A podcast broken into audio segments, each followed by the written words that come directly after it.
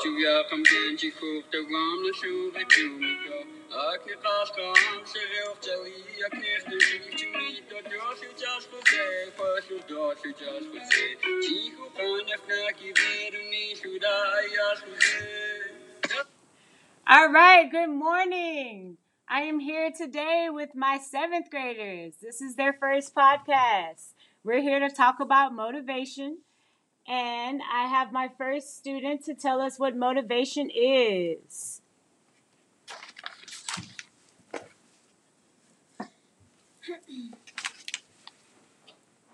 Motivating, motivating yourself is one of the main things to set high or career apart and hit hard hours. Do you should pushing onward when your heart isn't it.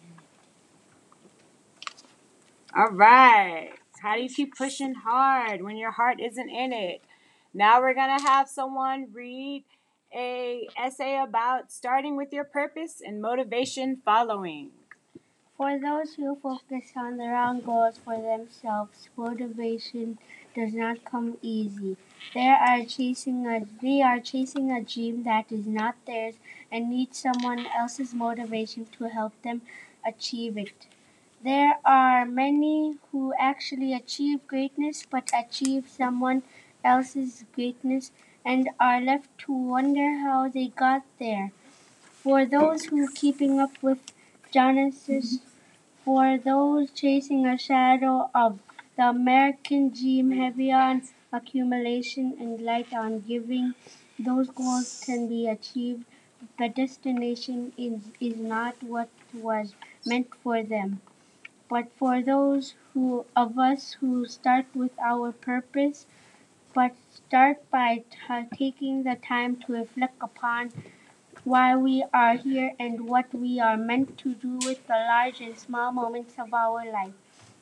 Crystallizing for ourselves what a life well lived looks like for us. The motivation soon follows. Dis- discover with your purpose and unleash your motivation. Embrace your purpose, and you will find the time, energy, and resources to pursue it.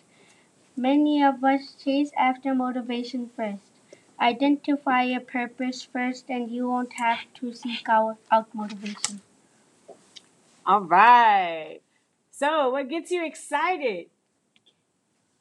When I, what gets me excited is when I travel to places. When she travels, she loves to travel. What are you good at? What are you good at?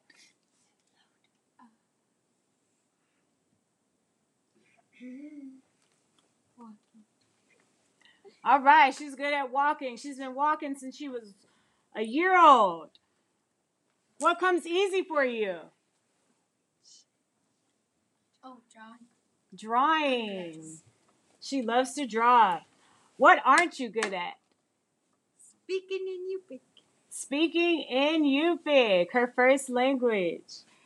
What activities do you avoid? Math. Math. Math wasn't one of my strongest subjects either. Okay. Um guys, what's your dream career? Being a teacher. Being a dentist. Being, Being a nurse. Being a nurse. Oh, I have three nurses. I have three future nurses in here. What else? Being a teacher. And a teacher. Aww. A dentist. A dentist. Okay, we all have big dreams. Last but not Being a pilot. and a pilot. Last but not least, we're going to read No one needs to light a fire under us to chase our dreams. We naturally want to chase our dreams and make it them a reality. I think what stops most of us from doing so isn't a lack of motivation, but la- a lack of knowledge of how to do so. We hear that some dreamers don't have the work ethic and don't want them don't want to make sacrifices to make their dreams a real- reality.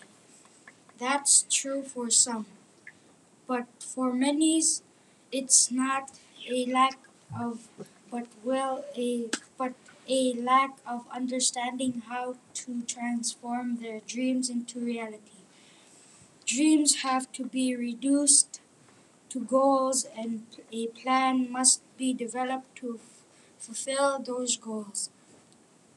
This process is is foreign to many and because it is many dreams remain just that dreams.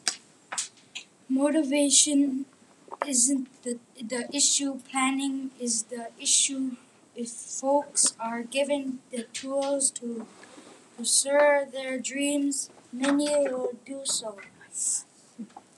Yes, some even some even if get given the tools to chase their dreams won't. But for most of us, motivation isn't what is keeping us from chasing our out dreams. Targeting your dreams and motivation will follow. Target target someone's else dreams, someone's else life, and you'll never get to to fulfill of external motivation. Yeah, oh, I want to be a chef. You want to be a chef? Okay. I like to cook. That was my second dream after teacher to be a chef. So if you if you believe it, put your mind to it, do it. All right. This concludes our talk about motivation. Thank you guys for listening and we'll see you next time. Quyana! Banana.